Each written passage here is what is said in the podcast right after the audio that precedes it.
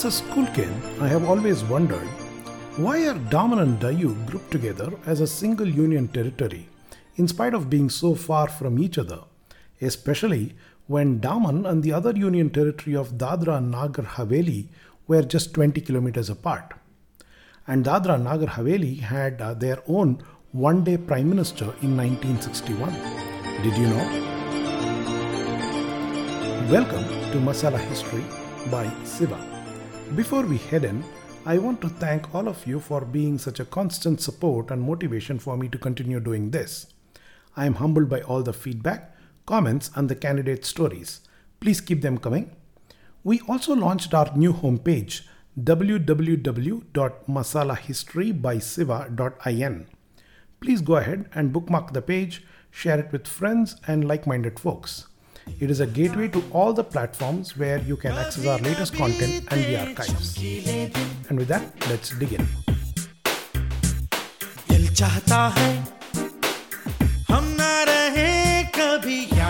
We have been locked up pretty much for over 200 days now.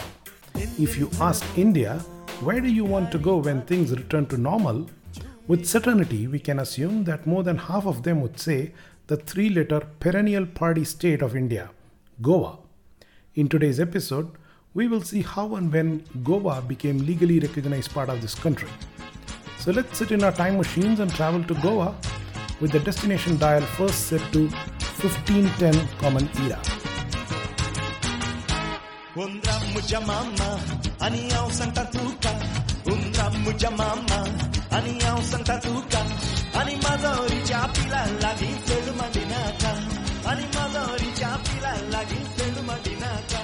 The invention of the caravel shipping boat proved to be an inflection point in seafaring in Europe.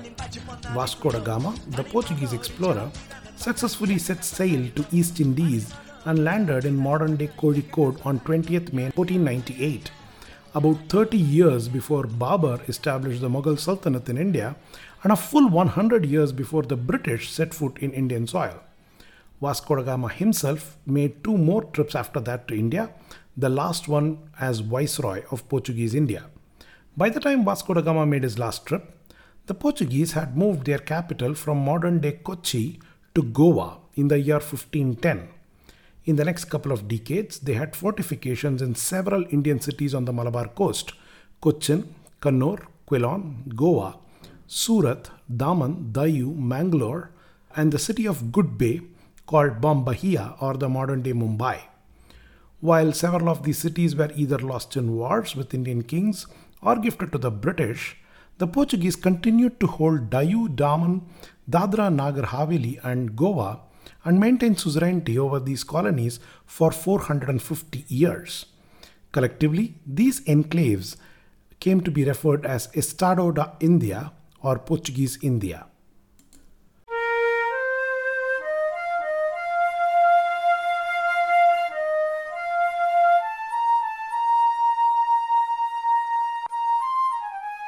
Fast forward to 15th August 1947.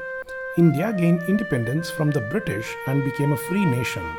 The country had several provinces administered directly by the British and over 560 princely states. By 1950, India became a republic and all the princely states had completely acceded to the Indian Union. Now it was the turn of the non British colonies in the Indian subcontinent to fall in line. Even as early as 1928, the Goa Congress Committee was formed, and about 10 years later, under the encouragement of Subhash Chandra Bose, they had become an affiliate of the Indian National Congress. They often organized protests demanding denationalization of Goa, and the voices that demanded Goa's freedom grew stronger, especially after 1946.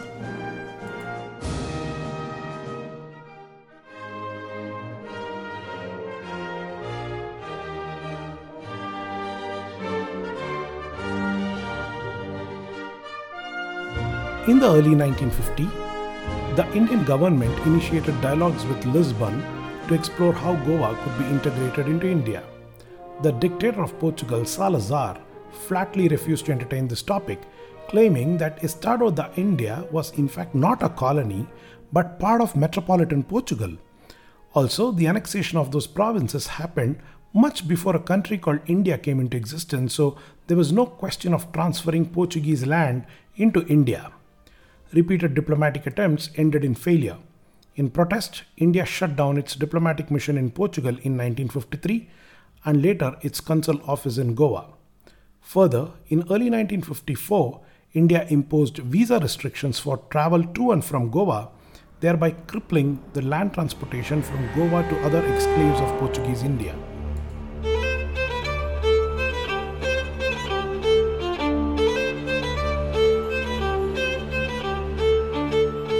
Dadra and Nagar Haveli district of Portuguese India was completely landlocked and surrounded by India on all sides. Any Portuguese movement from the coastal Daman had to cross 20 kilometers into Indian territory.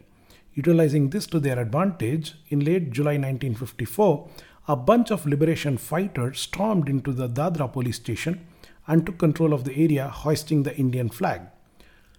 Portuguese reinforcements were unable to reach Dadra as the Indian government refused entry via Indian territory. On 11th August 1954, the Free Dadra Nagar Haveli state was established. It declared itself independent and was managed by pro India forces with administrative support from the Indian Union. Portugal, of course, protested this and went to the International Court of Justice and United Nations. Almost six years later, in 1960, the International Court of Justice declared that while Dadra Nagar Haveli was definitely part of Portuguese India, the Indian Republic was well within its rights to prevent movement of Portuguese troops within their sovereign territory.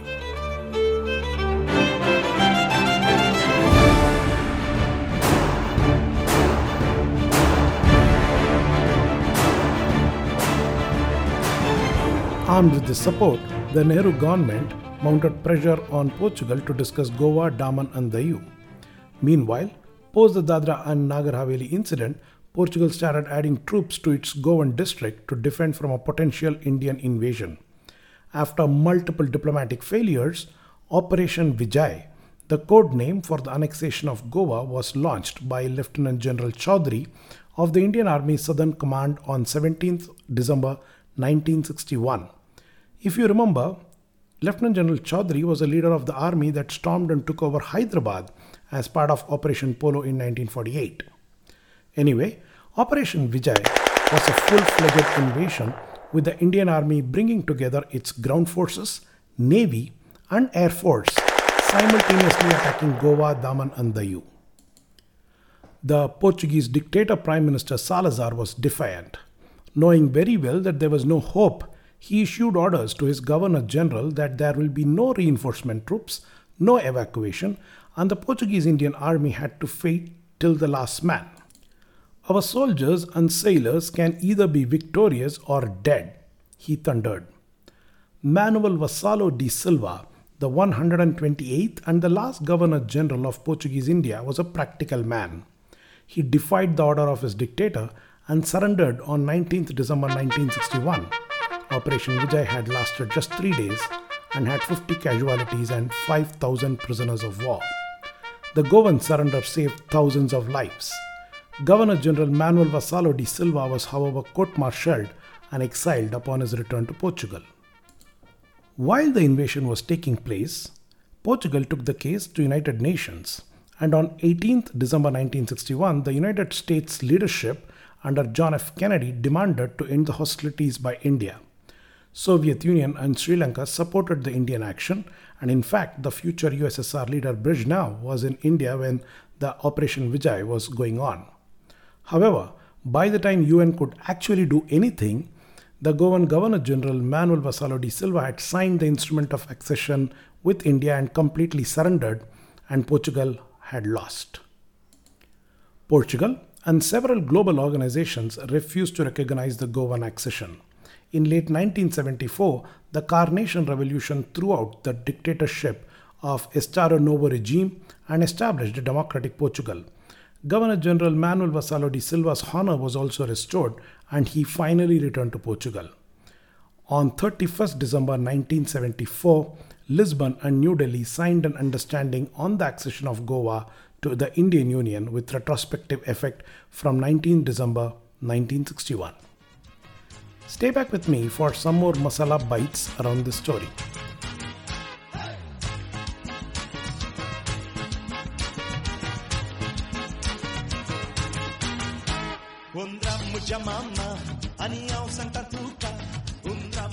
When the Goa invasion was being planned, it was important for the Free Dadra Nagar Haveli to accede to India on its own will.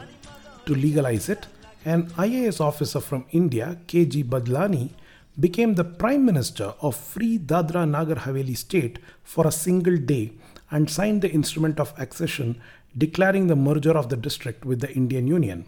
Hence, Dadra Nagar Haveli was brought in as a separate union territory based off the 10th Amendment to the Indian Constitution. Post Goa annexation, the territories of Goa, Daman and Diu were also recognized as separate union territories of the Indian Union. India's case against the Portuguese India was built around the illegality of the colonial acquisitions. This argument was correct according to the legal norms of the 20th century, but did not hold to the standards of the 16th century international law. Under the jus cogens international rules, Forceful annexations, like the annexation of Goa by India, are held illegal as they have taken place after the UN Charter came into force. Even a later treaty cannot justify it. So many leaders and countries condemned the annexation of Goa. JFK is quoted to have said, open quote, you spent the last 15 years preaching morality to us, and then you go ahead and act the way any normal country would behave. People are saying that the preacher has been caught coming out of the brothel. End quote. India's own first Governor General, uh, C. Rajagopalachari, said, India has totally lost the moral power to raise her voice against the use of a military power. Regardless, there are millions of Indians today who are very thankful that Goa is an integral part of India and they'll all be looking forward to a quick escape to the party state pretty soon. That's all for today, folks. Thanks for listening. Please share your feedbacks and comments as always, and I will see you soon with yet another Masala History. Take care. Bye bye.